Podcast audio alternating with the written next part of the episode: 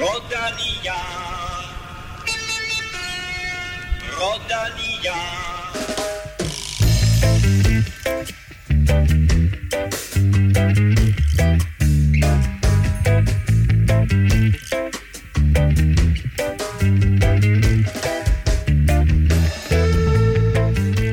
Velkommen til en ny episode af Velropa Podcast. Vi havde egentlig troet, at vi skulle starte lidt anderledes i dag, øhm, med, en, med en lille gennemgang af, hvad vi skal have i udsendelsen, og så, så sidder vi så og ser, øh, så sidder vi så og ser en enkelt start i Dauphiné, og så tænker vi, den må vi nok hellere starte med, Stefan. øh, der sker ting og sager dernede i Frankrig. Det må man sige. Altså øh, to danskere på toppen. Øh, jeg tror, de fleste havde regnet med, at, øh, at Jonas Vingård ville tage den, men, mm. men Mikkel Bjerg, han, han overrasker simpelthen og kører vanvittigt stærkt. Og, og vinder jo sin første, ja, det er ikke hans første, nu hørte jeg også, han selv sagde sin første professionelle sejr, men det er jo ikke helt rigtigt. Men det er i hvert fald hans første uh, World Tour sejr og første store sejr. Øhm, han har jo øh, vundet nogle, nogle mindre løb før, men, øh, men det her det er jo klart, klart, klart det største resultat, han, han har lavet en, en, en ja. etape i Dauphiné. Det er kæmpestort. Han vinder enkeltstarten i Dauphiné foran Jonas Vingegaard. Han ligger etter samlet foran Jonas Vingegaard. Det skal vi tale meget mere om senere. Øh, Dauphiné er i fuld gang. Enkeltstarten var i dag. Den taler vi meget mere om og det næste tur, opvarmningsløb Schweiz rundt, det er, er stort set lige om hjørnet. Jeg skal måske byde dig officielt velkommen også, og sige, at du hedder Stefan Djurhus. Jo, tak. Det, øh, det plejer vi at gøre. Nu kommer vi lidt, lidt uh, skævt ind i den her, på grund af, at vi er helt forkuldet over de her, de her gode danske resultater. Vi har sendt uh, Claus Elming ned for at lave nogle andre gode danske resultater med, uh, med cykelnævn det er rigtigt. I det, i det, vores, i det franske også. Vores bjergrytter. Vores bjergrytter, ja. og, øh, men han skulle, være, han skulle være tilbage inden længe. Vi skal også øh, forbi øh, Brussels Classic, og øh, vi skal som sagt se, se, se frem mod Schweiz rundt. Vi skal quizze. Regner vi med i hvert fald, at Elming han stadigvæk har lidt, øh, lidt godt til os der. Man ved aldrig rigtigt, hvad der sker. Vi prøver at ringe til ham. Vi prøver at ringe til ham, og så skal vi uddele en kop til, til en af jer dejlige mennesker, der støtter på tier.dk.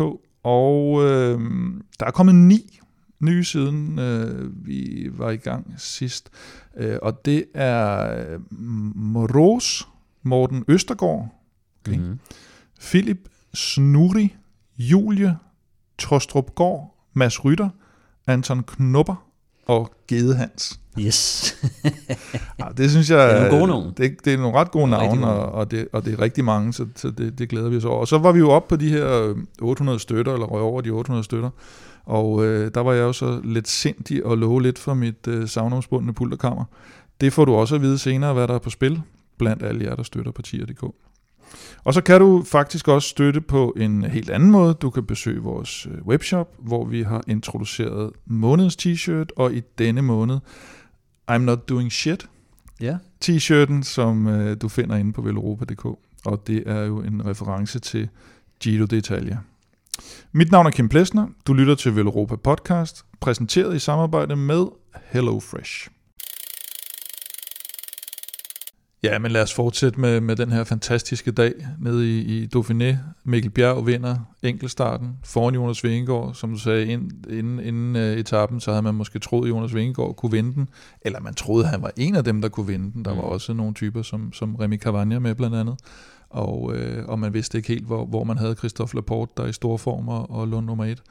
Men Mikkel Bjerg, han, det er jo helt vanvittigt, som han kører, specielt på den sidste del af, af enkeltstarten. Det må man sige. Altså han startede jo, kan man sige, selvfølgelig stærkt nok ud, øhm, men det er jo til sidst, at han virkelig gør forskellen. Jeg tror, da vi sad og så det lidt i tvivl omkring den her mellemtid, øh, T, mellemtid T2 ja. der, øh, ja om, om den var helt rigtig. Det virkede som om, de kom til at klokke den forkerte rytter, øh, ja. som han lige havde øh, overhalet. Han overhalede to øh, rytter undervejs, hvilket jo altid er et, er et godt tegn. Altså, ja. der er jo ikke noget federe end at på en enkeltstart og, og, og hente en, en, en rytter foran, så, så får man både kørt øh, forbi den deres bil og draftet lidt ind bagved mm. og masser af motivation, men men helt klart øh, til sidst, øh, det er der, at, øh, at Mikkel Bjerg han gør forskellen øh, lidt imponerende, men man kan også, også sige på de her enkeltstarter bliver lidt længere, der begynder pacing også at blive øh, lidt mere betydelig, mm. og, og jeg tror egentlig, at, at der var mange, der havde øh, måske kommet til øh, at frontloade deres, øh, deres pace den, en lille smule. Den fordi, starter lidt opad jo.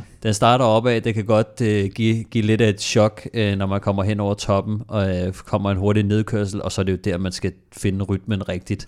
Ja. Øh, og så den der finale der med det, kan sige, det er jo ikke et, et bjerg, de kører op af, men det er nok mere sådan noget falsk flat til, til lidt mere end det, også øh, op mod slutningen. Mm. Og, øh, og der kan man bare se, når Mikkel kommer ned på det flade og får gang i, i møllen der, øh, der, der får han virkelig, virkelig øh, hul igennem. Ja, for vi så jo en rytter som Danny Martinez, der, der kører rigtig stærkt til at starte med, og mm. ligger, ligger egentlig på omgangshøjde med, med sådan nogen som Vingård og Cavagna, hvor Mikkel Bjerg var lidt efter i starten. Øh, og han går ned til sidst. Og mange af de her sådan, traditionelle bjergrytter hmm. har ikke rigtig nogen fordel af, af det, at det går opad til sidst. Hvad, altså, det er simpelthen ikke stejlt nok for dem. Nej, jeg tror, jeg tror bare, det er der, den ligger. Altså, øh, det er jo altid sådan en uh, magisk grænse mellem, uh, hvad er det, der betyder mest? Er det... Uh, er det frontareal, eller er det vægt? Øh, og, øh, og der skal vi altså have nogle, nogle lidt højere procenter, før det favoriserer de, de lette rytter. Øh, der er selvfølgelig nogen, der har en bedre kombination end andre, men, øh, men typisk, når, når det ikke er så mange procenter, så, så er der stadig en, en lille fordel til de store rytter, som stadig selvfølgelig er aerodynamiske, mm. øh, og der passer øh, sådan nogen som øh, Mikkel Bjerg, og, og selvfølgelig også Remi Cavagna øh, rimelig godt ind. Og så Mikkel Bjerg var selvfølgelig meget følelsesladet i sit interview, han øh, fik også fortalt, at de på UAE har arbejdet meget med enkeltstart, med cykler, med tøj i, øh, i vinterpausen. Mm. Og vi ser, at de slutter tre mand i top 8.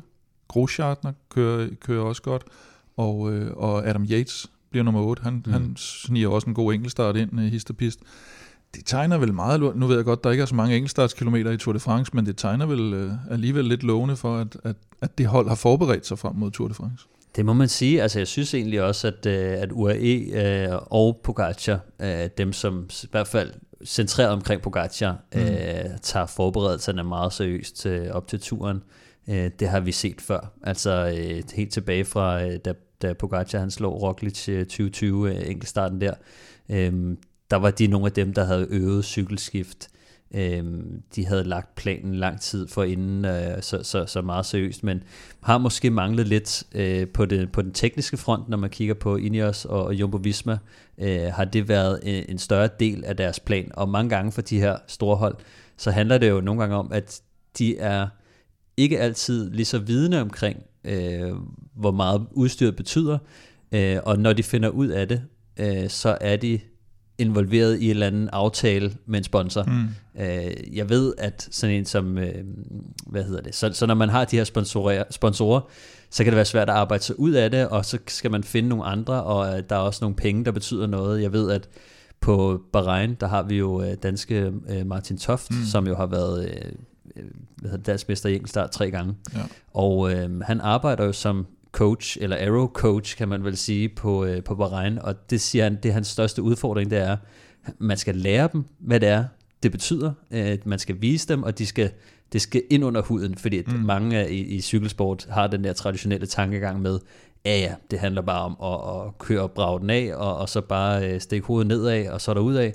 Men øh, det handler om at, om at lære dem det langsomt, øh, og de finder ud af det langsomt, men så er det jo også med, at man sige, meget af det der aerotekniske arbejde, det mm. foregår jo øh, imellem sæsonerne, fordi at det er rigtig meget omkring udstyret, der skal købes ind, øh, eller de aftaler, der skal laves med, med sponsorer. Så, eller der skal males, males lidt logo over på nogle ja, det, øh, tekniske det er detaljer nogle gange. Øh, altså, og det har vi jo også set nogle sjældne gange med Matthew van der Poel. Mm. Øh, han kommer i en gul trøje, og så indser de, øh, eller så er der nogen, der mm. fortæller dem, øh, altså det der, I kører på, det er umuligt at holde føretrøjen, så hvis I skal have en chance, så må I lige bryde, øh, hvad hedder det, sponsorer, øh, alle aftaler, og så mm.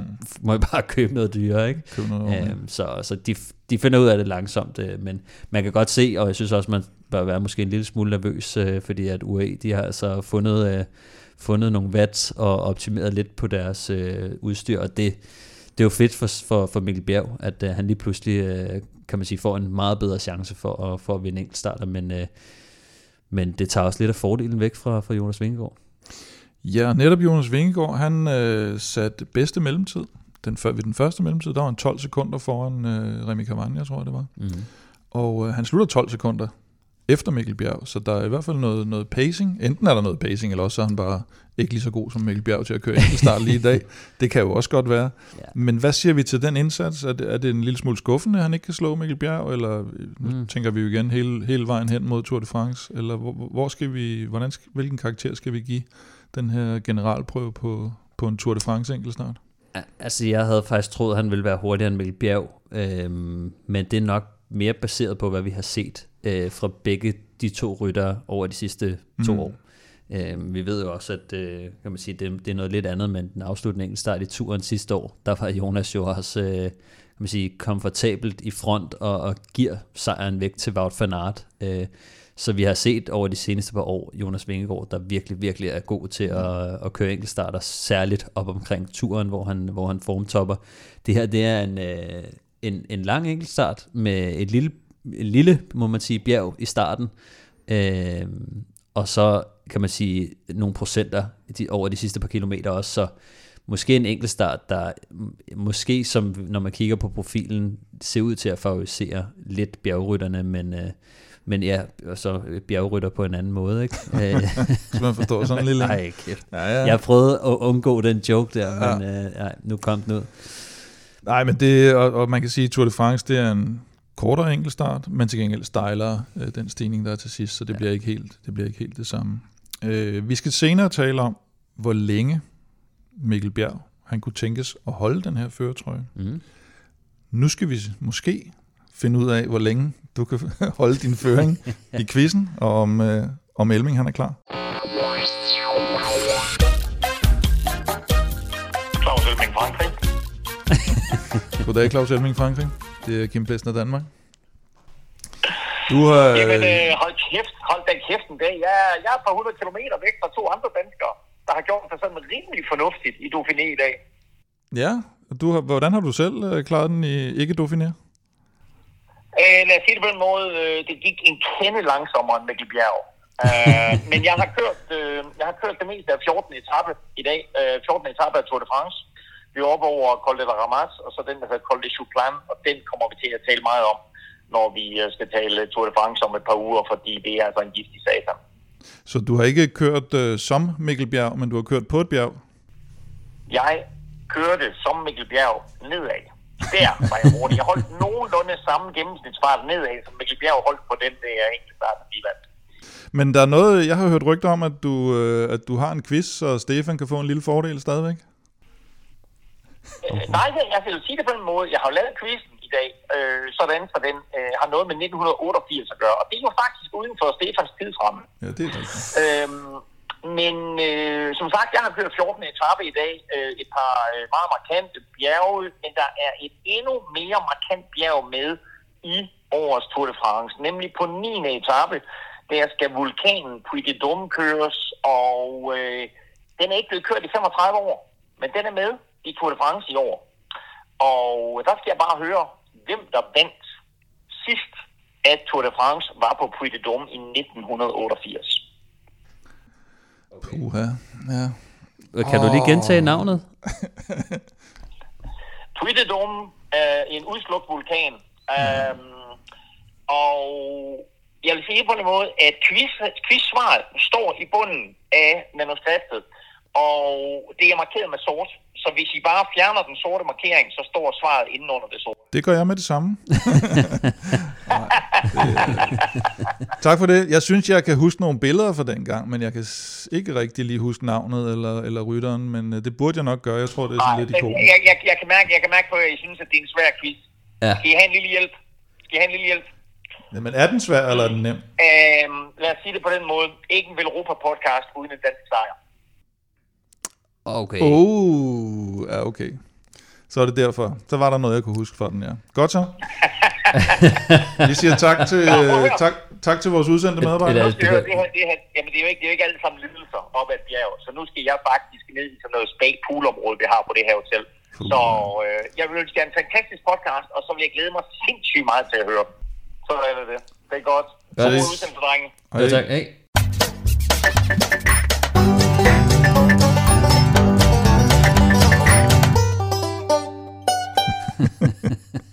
Øh, det er en breaker, øh, som øh, vi kun bruger, når Elming ikke er i Danmark.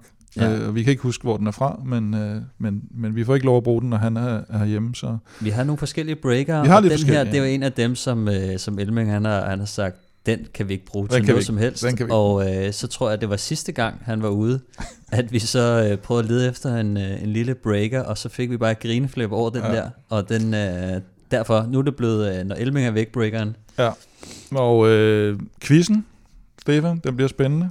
Den bliver spændende senere. Jeg har lige glemt, at det var mig, der havde serveretten. Øh, ja. Det gør, det, og det gør det altid svært. Det gør det altid, at uh, der kommer lidt mere pres på. Du kan ikke klare presset. Du bliver stresset. Formentlig ikke, ja, det er rigtigt. vi får se. Vi får se senere, om øh, vi kan svaret, og om du derude kan svaret, uden at google selvfølgelig. Og øh, imens, så bliver vi lidt i Dauphiné. Vi, øh, nu har vi talt om den her fjerde etappes enkeltstart med dobbelt dansk sejr og førertrøje, og jeg ved ikke hvad. Men øh, lad os lige spole lidt tilbage til, til i søndags, hvor, øh, hvor første etape jo bliver vundet af Christophe Laporte, som har haft et, øh, et fornuftigt øh, Dauphiné, må man sige. Mm. Men det var jo mere ham her med det fantastiske navn Rune Herregods. Det var ham, der kom lidt i fokus på den etape, synes jeg. Det må man sige. Altså, han kørte jo ekstremt godt. Altså, vi så jo det her, øh, hvad var de fem mand, der var ude og, i, i det her ja, morgenudbrud, mm. er det jo. Øh, forholdsvis stærke ryttere, der sidder derude. Brent van Moor, øh, Dorian Godon øh, er med derude. Øh, rimelig stærkt udbrud, og, og Rune Herregods, øh, jeg tror faktisk, jeg har hørt nogle belgier, de tror, at siger Rune Herrehots. Okay. Øh, men det kan ja. være, det skal vi lige have styr på til næste gang. Øh, ja. men, men lad os bare sige herre godt. Det, det, ja, det, det, det, klinger også bedre hos, øh, her. Ikke? Det tager ingen skade. Øh, men han er jo tæt på at køre, han kører væk fra, fra de andre i udbruddet, ja. holder øh, og lige ved at gøre det færdigt. Og øh, lidt ærgerligt, man ønsker jo øh, sådan en mand, ja, man sidder hæpper på ham. Han, han, han kører på den sidste nedkørsel der, hvor han har, jeg tror, han har 6 sekunder eller sådan noget på toppen. Mm. Og... Øh, og kører på en sådan let, let våd nedkørsel, ja. og, og øger så sit forspring, og ja, han bliver hentet sådan noget 15-25 meter fra start. Altså det er sådan en af de, han bliver selv nummer 3-4 stykker. Han bliver træer. Han bliver træer på ja. den. Og, og det, der er specielt, er jo, at, øh, at Jonas Vingegaard, han går frem og tager sådan en, ligesom uh, Geraint Thomas uh, gjorde for, for Cavendish. Godt nok uh, er de så på hold, trods alt, uh, Laporte. Ja. Men han, han mangler lidt uh, til sidst for at kunne hente uh, Laporte, og så går, så går Jonas Vingegaard frem og lige giver. Men hvor, hvorfor gør man det som, uh, som kaptajn på et, uh, et hold, der ellers har andre interesser i det løb? Jamen, jeg tror, at øh, jeg tror, at det er noget af det, som, som kun de store hold kan gøre. Øh, det er at, øh, at give hinanden noget, noget hjælp og, og nogle sejre, kan man sige. Øh, jeg tror, at, at de mødte op til de her svære etaper, der er i starten, hvor du ikke rigtig, det er ikke rigtig klassementsdag. Øhm, mm. Men det kan godt være, at der er nogen, der falder fra. Vi så sprinterne, de tunge sprinter af Kronevæggen og de her øh, gutter, de, de får altså en røvfuld øh, på, på de her etaper. Jeg tror, de havde håbet på at kunne være med, men som, som de blev kørt, så blev det bare lidt for hårdt for dem. Øh, og jeg tror, at de havde, øh, Jumbo havde tænkt, at, øh, at de gerne ville prøve at, at sætte øh, Christophe Laporte op, fordi at hvis han kan blive glad og tilfreds øh, inden turen, så ved Præcis. man også, at man har en øh, 100% lojal øh, hjælperytter, som giver sig øh, helt ud over det sædvanlige øh, mm. til turen, hvis han lige kan få et resultat ind. Jonas har jo så på den her måde direkte hjulpet ham til at få måske, øh, ja, i hvert fald den her etape sejr, øh, spillede han en, så det, en stor rolle i. Så det er penge i banken? Det er meget penge i banken, og det er jo fedt for Jonas også, øh, tror jeg, at kunne, kunne give det igen. Jeg tror, at øh, følelsen af, at øh, en 12-kammerater sidder og foran en og, og laver tonsvis af arbejde i forhold mm. til Tour de France, der tror jeg også, at Jonas øh, har det meget godt med at kunne give tilbage en gang imellem. Øh, det ser vi jo ofte for, for de helt store mestre, at øh, de, de godt kan lide at, at tilbagebetale øh, noget af det, som de, de får. ikke øh, Fordi at det er jo oftest, at de skal køre for, for Jonas Vingegaard, så en klasserytter som Christophe Laporte, han kan også godt få lidt, lidt, lidt hjælp i, i et andet stort løb. Anden etape øh, kommer Jumbo Visma også i den grad i fokus, næsten inden øh, etappen er gået i gang, men det er på en helt anderledes måde. Steven Krausweig, som øh, er jo en af, eller var tiltænkt at være en af, af Jonas mm. Vingegaards stærke hjælper i bjergene i Tour de France. Han styrter sammen med to andre rytter, brækker kravbenet og, og, og får bækkenbensbrud, mm. og er ude af Tour de France. Øh, inden for de første sådan noget, altså inden for de første 10 km på etappen. Ja. Hvad, hvad kommer det til at betyde for turen? Ja, altså heldigvis så har Jumbo Visma jo stadig et par øh, gode ryttere, øh, ud over det Tour de France hold, de har, de har udtaget, men, men det er klart, Steven Krausweig med, med hans CV og hans niveau, øh, og den måde, han har timet formen på, så er det da en vigtig, en meget vigtig hjælper i bjergene, der, der går tabt her. Øh, heldigvis, så, øh, så har de jo Vilko Keltermann, der kan, mm. der kan steppe ind. Og vi har snakket lidt om, altså Jumbo Visma er jo et hold fuld af stjerner, men i forhold til at have kvalitetshjælpere i bjergene, øh, udover det turmandskab, de har udtaget, og Roglic selvfølgelig, mm. øh, så begynder det at se lidt, øh, lidt mere shaky ud. Altså så skal de... Øh, de fleste taler jo om Attila Walter, hvis det er, at vi skal ja, ned og hente ja. nogen for, for lidt lavere hylde, øh, eller at han måske i virkeligheden vil være en rigtig god rytter, men han er også med også. i, i Dauphiné. Og som du selv siger, Roglic, som jo rygtes til Schweiz rundt, det kan vi komme ind ja, på ja, ja. senere. Og som de tidligere, som vi var inde på i seneste Velropa podcast, de selv har sagt, at det, det er fristende at tage ham med i Tour de France. De skal, der, skal, der er jo ikke andet end et par covid-tilfælde, så, så er Roglic vel med i turen. Ja, hvad var det? Fem øh, afbud, de havde til Giroen, ja. ikke? Øh, så det kan gå stærkt. Ej, altså Jumbo har jo klart et, et, et stærkt hold, og nu kan man se, hvordan det lykkedes for, for Jumbo i, i Giroen også, selvom de var meget hårdt ramt. Men vi så også, at mange af de rytter, der kom ind, altså de var ikke helt klar fra start. Mm. Altså Glow, øh, Rowan Dennis og sådan nogle, de, de, de begyndte først sådan, kan man sige, i tredje uge at, at vise noget niveau. Det var selvfølgelig også der, hvor det var vigtigst, øh, mm. men, men det var ikke det hold, øh, som var dominerende, og det var der en god grund til.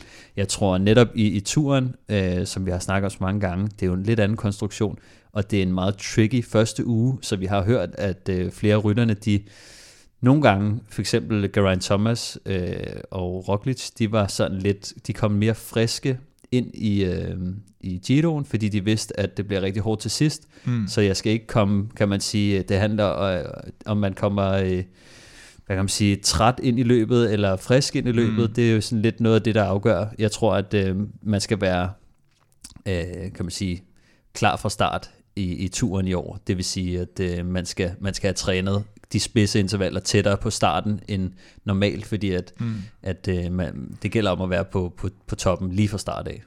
Men nu taler du om det her med bjerghjælperne. Er det der, er det der Vingegaard er, er hårdest udsat? Lad os nu sige, at Roglic er for træt til at komme med i turen, eller han mm. ikke kan gøre en forskel. Keltermann, der sker et eller andet med ham, han har det jo med at vælte en gang imellem, eller, eller der kan opstå noget sygdom. For de har jo mange af de her også lidt Laporte, mm. øh, Wout van Aert, Van Højdung, Thies Benot, som jo, det er jo ikke decideret bjergrytter, de, de, de er jo fornuftige, øh, ja. i hvert fald de fleste af dem til, til at køre op af. Har de, har de sådan balanceret holdet rigtigt i forhold til det Vingegård, de satser på? Ja, altså, øh, det, det synes jeg, de har. Altså, når man kigger på holdet, så er det jo et super stærkt hold, men, men jeg vil sige, de, de er klart stærkere i det, kan man sige, flade og kuperede mm. terræn. Øh, dårlig vejr, øh, sidevind, øh, rigtig mange områder er de rigtig godt polstret, øh, selvfølgelig med, øh, med Christophe Laporte, Wout van Aert, Dylan van Barle, Nathan van Højdunk. Mm. Øh, det er altså ikke nogen rytter, der kommer til at få problemer i, ja. i, i dårlig vejr eller sidevind, øh, eller på kuperede dage. Når vi så kommer op i bjergene, øh, så har Jonas Vingård selvfølgelig Sepp Kuss, øh, og så har han Vilko Keltermann, øh, og Tis Benot. Der, der, så, der kunne man godt sige... Hvis Wout van Aert så er bjergrytter den dag, klart. hvis han vælger at være bjergrytter den dag, så ja, Vi har set ham køre med. fuldstændig vanvittigt, ja. øh, og, øh, og hvis han ikke skal gå efter den grønne, så kan han måske også godt øh, hjælpe lidt mere i, i bjergene, men hvis man kigger på, lad os sige, det svage punkt er måske bjergene, det er jo fordi Pogacar han er så vanvittig i, i mm. bjergene. Mm. Øh, hvis han kommer i, i nogenlunde, som vi kender ham, så har han altså Adam Yates, Rafael Majka, Max Soler, mm. med øh, som, som sin vigtige hjælper. Ja. Og på den måde kunne jeg godt være bange for, at de måske er lidt mere polstrede i, i bjergene, eller det er i hvert fald der, de har ja. øh, en chance for at, at udfordre. Men man så jo også sidste år, at, øh, at der hvor Jonas ville have størst problemer, det var det der famøse cykelskifte, i, øh, som vi i øvrigt, det, det skal vi også lige have promoveret. Der kommer jo den her Netflix-dokumentar i morgen, Mm. Jeg tænker, vi har noget øh, anmeldelse af den på, i, i næste uge, når vi, når vi vender tilbage. Men der ved jeg også, at det cykelskift der er med. Ja. Det var jo der, de kom sådan lidt i problemer, kan man sige, på den. Så det var ikke så meget i bjergene. Der gør Jonas det jo mange gange selv færdigt. Jo, altså nu kan man sige, det endte jo med at lykkes meget godt, fordi mm. Jonas han var den stærkeste mand i, i bjergene.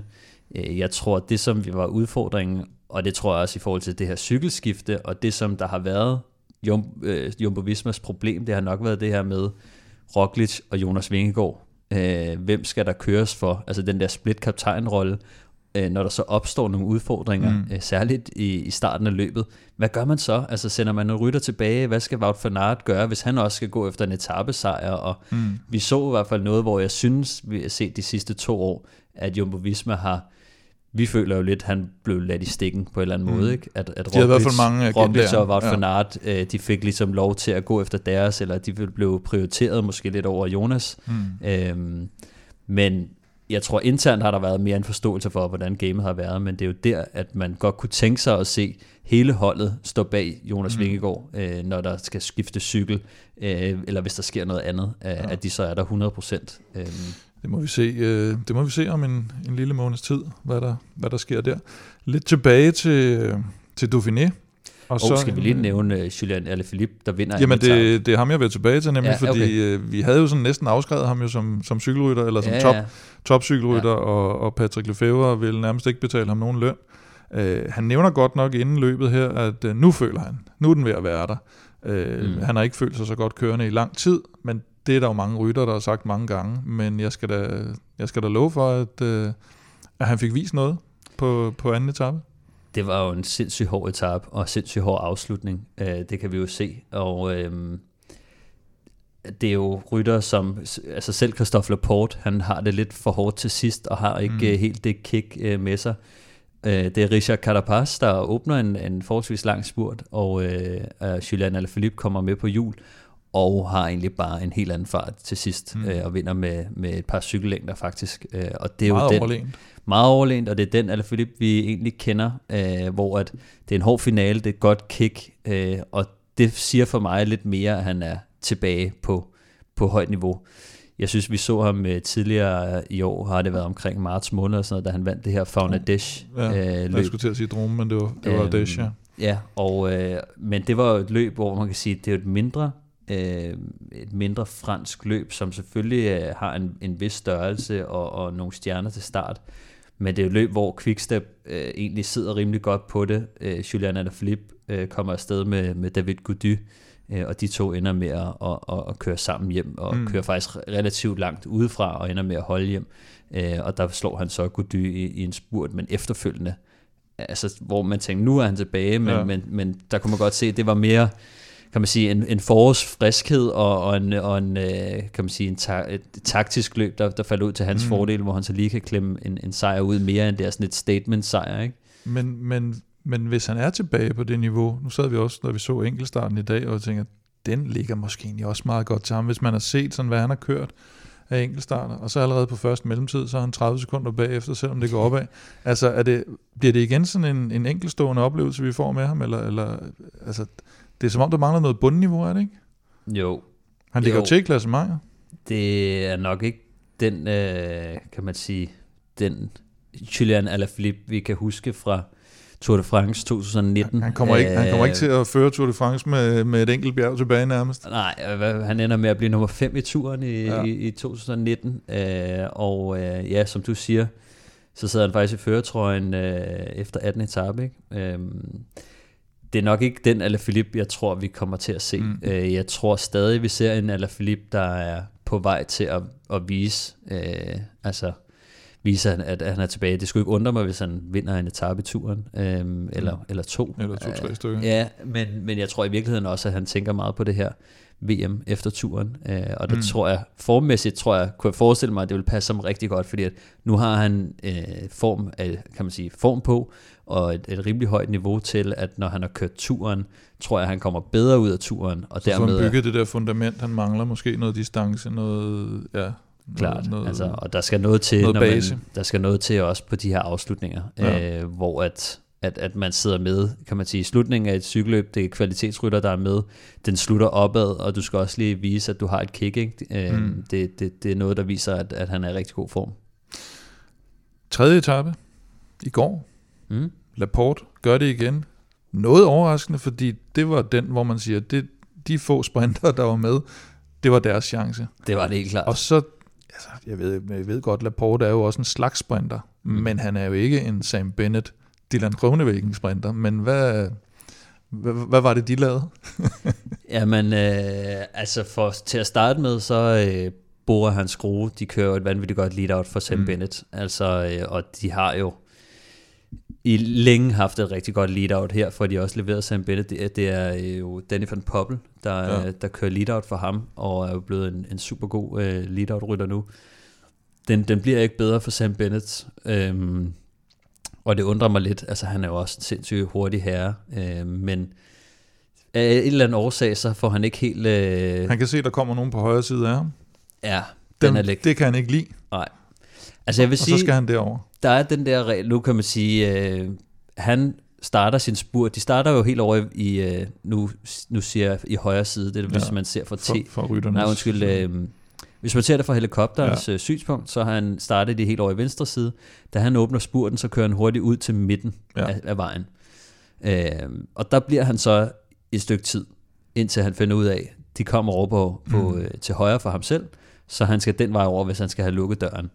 Og den synes jeg, det er jo, når man åbner sin spurt, så må man godt sætte en retning, øh, hvis man starter fra venstre side af vejen, og når man så åbner sin spurt, og man drejer over mod højre side af vejen, så, mm. så synes jeg, det plejer at være den, den lovlige måde at lukke af på. Ja. At hvis man fortsætter sin spurt den vej, øh, og kører den fuldt ud, men hvis du kører ud til midten af vejen, tager et lille hvil, og så lige ja. overvejer, hvilken side skal jeg så lukke herfra, ja. så har man heller ikke givet de andre sprinter en chance for at vælge. Mm. Øh, normalt så kan en sprinter godt se, jeg skal forbi, jeg er på vej højere om, kan jeg nå det, eller kan jeg ikke nå det?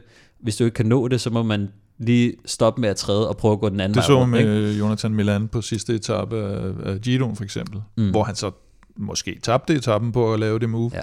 fordi der var for lang vej rundt om, men han kunne trods alt gøre det. Præcis, men det er jo det der med, jeg synes, at, at, at det skal ikke blive, det skal ikke ende ud i en farlig situation, mm. men man skal også, sprinterne skal også vide, at okay, ham her, han er på vej den her vej, og fordi reglerne siger, at han ikke må skifte bane, så kommer han til at køre formentlig hele vejen ud til rabatten, mm. så hvis jeg skal forbi, så skal jeg enten have fart på, eller så må jeg køre den anden vej rundt om. Mm. Så der er noget forudsigelighed i, i forhold til det. Øhm, så på den måde, når Sam Bennett han kører ud til midten, og så venter med ligesom at tage sin beslutning om, hvor han skal lukke af mm. hen, så begynder den at blive lidt mere øh, beskidt, synes jeg. Han bliver to på etappen og bliver, bliver og bliver deklasseret efterfølgende, fordi ja. han har lavet det her sving, eller ja. retningsskifte. Ja. Det, der så var i hvert fald efterfølgende mere kontroversielt, det er jo, at uh, Dylan Kronevæggen, som er en af dem, der kommer op ud i højre side der, mm.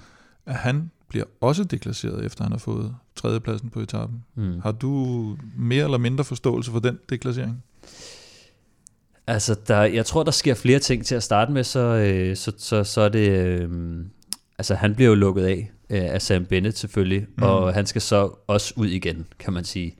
Øh, og i det, han prøver at dreje ud, så kører han jo ind i ham her, øh, Bahrein-rytteren, mm. øh, som jeg ikke engang kendte øh, på forhånd. Øhm. Og det er jo det, man mener er det, det, det voldsomme, han gør. Altså han sætter en anden rytters øh, førlighed nærmest på, på spil. Ja. Og så er der jo en historik med ham her, Dylan Kronevæggen. Fordi ja. det gjorde, var der jo ret mange, der mente, han også gjorde i Polen. Mm. På et tidspunkt, hvor det gik grueligt galt med Fabio Jacobsen. Så jeg så, at der var mange, der var efter ham i forhold til det her med, har du slet ikke lært noget der? Altså, det kan godt være, at du bliver lukket inde, men det giver dig ikke ret til så at skubbe en anden rytter i fuld fart lige pludselig, fordi du ikke mener, du kan komme frem. Ja. Øh, men, hvad, men hvad skal han gøre i den situation? Øh, I virkeligheden, så skal man jo indse, at man har tabt, og der ja. ikke er nogen vej ud, men sådan er sprinter bare ikke. Nej. altså, og hvis man er sådan, så er man ikke en god sprinter. Mm. Øh, så, så jeg ser det egentlig som et positivt tegn. Jeg ved godt, der kommer en farlig situation ud af det. Dylan Kronevæggen, han ender med at, at køre, køre ind i ham her. Øh, Mat, Mateus Govekar. Mm øhm, som, øh, som ja, lad os se, om han bliver, han bliver god. Jeg, havde ikke, jeg, jeg kendte ham ikke Hvis ikke han bliver før. skubbet til, så, så er der i hvert fald større chance. han har gjort ham kendt nu, ikke, ja. Kronevæggen. Han burde ikke være så ked af det.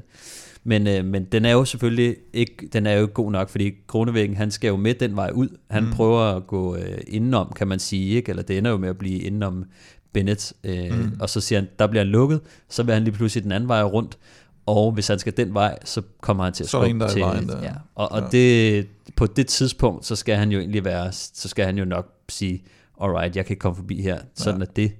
Øhm, men, øh, men det gør man ikke, når man er kun. Og, og øh, efter etappen der, der, der er der jo en del øh, ting på sociale medier, på Twitter og øh, Rovnevæggen. Nu har vi lige været inde og tjekke, han har har slettet det igen. Men jeg han, han skrev det tweet, nej, du nåede ikke. Øh, jeg nåede uh, retweet den i hvert fald, men, uh, men nu er den væk. Og der taggede han bare UCI og skrev uh, sorry for using my brakes, eller sådan noget. Altså, han er, bliver rimelig fortørnet over, at han blev deklasseret, fordi han mente bare, at han, han forsøgte faktisk at, at bremse ned. Man kan ja. sige, når man ser billederne, så det kan godt være, at han også føler, at han lige rørte bremserne, men, men han var jo også over og, og, og røre ham her. Jeg, jeg tror, det er så svært for en sprinter, eller en cykelrytter i det hele taget, når man har øh, en idé om, at øh, det her det er min vej til sejr, og det er slutspurten, øh, så tror jeg, man er rigtig svært ved at indse, hvert fald før man har krydset mm. stregen, mm. at det her det er tabt. Altså, så hvis han bliver lukket derude, altså, der, der, der, der er han ikke tabt endnu. Altså, det kan også godt være, at han skal, han skal blive nødt til at lige at bremse lidt, fordi at øh, hvis man skal rundt om, kan man sige, hvis han er halvvejs op på siden af, mm. af, af Bennett, og han skal hurtigt forbi ham, så kan det, det godt være, at han er nødt til at... så tæt på stregen, ikke? Det er en super svær manøvre, ja, ja. det er dømt til at, at, at, men, at, at gå galt, ikke? Men, uh... men hvorfor er de egentlig så, altså hvorfor er der så meget debat om det? Fordi de har ikke vundet nogen af dem alligevel. Altså Laporte har vundet uanset nærmest hvad fanden de har lavet det Ja, ja. Så det er sjovt, at de, altså at det, det er en principsag, at, øh, at man synes det, øh, i forhold til reglerne, sådan, hvad, ja. hvad, hvad er fair, hvad er ikke fair? Hvad, altså, hvad, hvad, synes du, det er fair, at de begge to blev deklasseret? Øh, ja, det synes jeg egentlig, altså øh, også fordi, at øh, det er jo tydeligt, at det her, det er ikke, altså hvis, hvis den var gået, den her, mm. øh, så kommer der til at være spurter i turen, øh, hvor ja. at de kommer til at referere til det her og sige, hallo, øh, så du den øh, etape her, mm. ikke? Og, og så lige pludselig, så, så, så bliver man overrasket i en... Så det Buhani ud over det hele? Ja, jamen det er jo det. Altså jeg synes faktisk, at det er fint nok, at man, man det er jo ikke bare for at statuere et eksempel, der er jo en regel, der siger det her sort på hvidt, og når vi ser noget, øh, hvor at der tydeligvis er to topsprintere, der laver retningsskifte, der skaber en farlig situation, øh, så, øh, så synes jeg, så, så bør man også øh, lige tage fat. Øh, særligt når det er de store løb, og det er op til turen. Altså de her situationer øh, i mindre ja. cykelløb, de sker jo hele tiden, altså, og det ja. bliver aldrig straffet. Og øh, det skal man også lige, jeg tror for mig at se, så øh, når jeg ser det, så tænker jeg ikke, over det overhovedet. Altså fordi mm. det man er meget vant til at se sådan noget her, det sker hele tiden øh, i de mindre cykelløb, særligt dem uden tv selvfølgelig, mm. øh, men også dem, øh, kan man sige, de mindre cykelløb, hvor der, hvor der, øh, hvor juryen, de, de, de ser også meget gennem fingrene. Der skal være en, der bliver slået til plukfisk, før at, at de, de går ind og, og slår ned på det, ikke? men no. når vi kommer op på det her niveau, øh, så, så synes jeg, det er fint nok, at det er også det er også der, kan man sige, at det hele starter, ikke? Altså, øh, reglerne bliver håndhævet herfra, og så går de længere ned i, i systemet. Så jeg, jeg synes, den er, den er helt fair, selvom jeg jo, ja, nogle gange, så kan man godt blive lidt træt af, at, øh, at det skal blive så fint, ikke? Jo. Øh, som vi har talt om tidligere, så skal vi senere i udsendelsen kigge på de sidste etaper i Dauphiné, og vi skal også lidt senere kigge frem mod øh, det andet turopvarmningsløb, Schweiz rundt, men først så skal vi lige en, øh, et smut i køkkenet, Stefan. Ja. Vi har fået øh, Hello Fresh med igen, og øh, de har det her helt fantastiske tilbud, som, hvor du nu skal gå ind på hellofresh.dk, skråstreg Europa, og ikke, ikke bruge koden mere, men bare gå ind på den side, så får du helt automatisk op til de her 1153 kroner helt præcis i rabat på din første måltidskasser, og fri fragt på den første kasse. Hvis du endnu ikke har prøvet HelloFresh, det der er anderledes nu, det er, at du kan også godt få rabatten, hvis du har været øh, kunde tidligere, men så skal der være gået et år, eller du skal holde pause et år. For, og, og så lang tid havde jeg faktisk ikke... Øh, så lang tids pause havde jeg ikke holdt, men jeg har også lige været ude, og jeg er tilbage igen på HelloFresh-vognen. Ja. Og, har du savnet det? Øh, jeg, jeg har savnet det på den måde, at, eller jeg kan jo se nu, når jeg er tilbage igen, at, øh, at det er meget rart lige at få noget øh, sådan bare nogenlunde fornuftigt og, og sund mm. mad. Øh, det vælger man jo selv. Og, og, og, og pengene på kontoen, det, der, der stryger ikke så meget ud, som, som der gjorde, når man måske lige tog, tog en ekstra, en ekstra ja. takeaway. Og, og så, så var jeg jo sådan, øh, jeg ved ikke, jeg, jeg fik fumlet i det første gang, så jeg, jo ikke, jeg fik lavet den der klassiker med, at, som jeg ved, Elming også har været på her, med ikke, ikke selv at vælge. Så det var sådan mm. forudbestilt til mig. Så jeg fik jo lov at prøve lidt, øh, som, som, jeg, som jeg egentlig ikke selv havde valgt, men så får man jo lige pludselig nogle, øh, noget inspiration som man ikke havde regnet med, og det, det kan faktisk godt anbefales en gang med at tage sådan mm. en, en roulette der, hvor man ikke rigtig ved, øh, ja, det, hvad det der er jo, Det er jo min verden. Altså, jeg du har kører jo, bare den nu? Ja, jeg, øh, jeg, jeg er færdig med at, at vælge. Ja, men det er ja. også fordi, jeg tror, at nogle gange, når jeg får lov til at vælge, jeg er meget en... Øh, altså, jeg, jeg, jeg, kommer, jeg sidder fast. Ja. Så sidder jeg fast i de samme retter. Så tænker jeg, jamen den, den kunne jeg godt lide, så den kan jeg også godt lide næste uge. Ja. Og øh, så jeg har jeg stopper med at vælge, og øh, det gør det hele endnu nemmere for mig, fordi jeg tror, at det, som jeg godt kan lide ved det, det er, at, at øh, jeg har altid de her måltidskasser. Øh, jeg har altid noget i køleskabet, og jeg behøver ikke at gå ned og bruge tid ned i supermarkedet og stå og vælge og finde ud af, og hvad, hvad skal jeg nu have, mm. og hvad har jeg så lyst til, og så videre. Jamen, det er Det, det, det, det, er klart det nemmeste for mig, ja, ja. At, at, og, og til det punkt, at jeg gider slet ikke engang at vælge, hvad jeg skal have. Nej, okay. Æ, fordi at, og, og sådan at, du har fralagt dig en hver ansvar. Jamen, det er det samme tror, med presset i quizzen, at øh, du, ja, du vil helst... Ja, ja okay. Ja, men jeg tror, øh, specielt da jeg cyklede, øh, der havde jeg det også sådan lidt, jeg er faktisk det, det lyder forkert at sige, at jeg er ligeglad med smag, men jeg har meget sådan en, jeg er faktisk, jeg er ligeglad med, hvad det er, jeg skal spise, bare det er sundt. Øh, så, altså, du ved, så, det, det, så længe det, det går hurtigt, behov, og jeg bliver ja. mæt, øh, så, er det, så er det super. Har der været noget, der har været, øh, så der har, af dem, der har overrasket dig, hvor du har tænkt, at det var da alligevel øh, en, en, en måske men, en ny men det, favorit? Men eller det er jo faktisk noget af det, som der, der er ved det, at hvis jeg ikke vælger selv, og så kommer mm. der lige pludselig, det er ikke så, jeg er ikke så god til at bestille fisk, mm. øh, og sådan noget, og når jeg så så, så jeg vælger ofte sådan noget med, de ved, pastaretter, risretter, de der asiatiske, mm, mm. hvad hedder det, kyllingebowler og ja, så videre. Men når jeg så ikke vælger, så får jeg nogle ting, som jeg ikke ville have valgt, og så overrasker det mig bare positivt. Ja. Øh, så i stedet for, at jeg bliver ved med at vælge det, jeg godt kan lide, så lader bare Hello Fresh vælge, og så kan jeg alligevel godt lide det. Så det bliver mere varieret, hvis jeg ikke vælger, sådan vil jeg sige det. Men, øh, men i virkeligheden så er det det her med, at, ja. at øh, det gør det bare så meget nemmere for mig, at jeg ikke, altså jeg, jeg går jo ikke i supermarkedet længere nemmest. Nej, nej. Altså, det er, Jamen, det, er en, øh, det, det er der ikke nogen, der savner, tror jeg. Eller ikke nogen af os i hvert fald, der så nej. øh, uanset om du er til første vælger eller ikke vil vælge, så er det altså hellofresh.dk-velropa for at få fat i den her rabat på, på op til 1153 kroner på de første fem måltidskasser. Jeg kan ikke sige kasser, måltidskasser, så, så siger det klasser, måltidsklasser. Ja. Øh, og fri fragt, og, øh, og som sagt, hvis du, hvis du har holdt pause i over 12 måneder, eller er, er helt ny, så, så kan du få den her rabat. HelloFresh.dk, skråstreg Velropa. Vi skal videre med Schweiz rundt. Det andet store tur opvarmningsløb, der starter på søndag. Og øh, hvis vi lige skal rise ruten sådan kort op, vi kommer, kommer ind på den også i næste uge, eller vi kommer ind på etaperne i næste uge og ser, hvordan, hvordan løbet det går. Men det starter søndag med 12,7 km flad enkeltstart. Anden etape er kuperet, kategori 3 stigning relativt kort før mål. Tredje etape, en af de her korte, 143 km. To kategori 1 stigninger som afslutning, og afslutter opad. Fjerde etape lidt det samme, 152 km med to kategori 1 stigninger i finalen.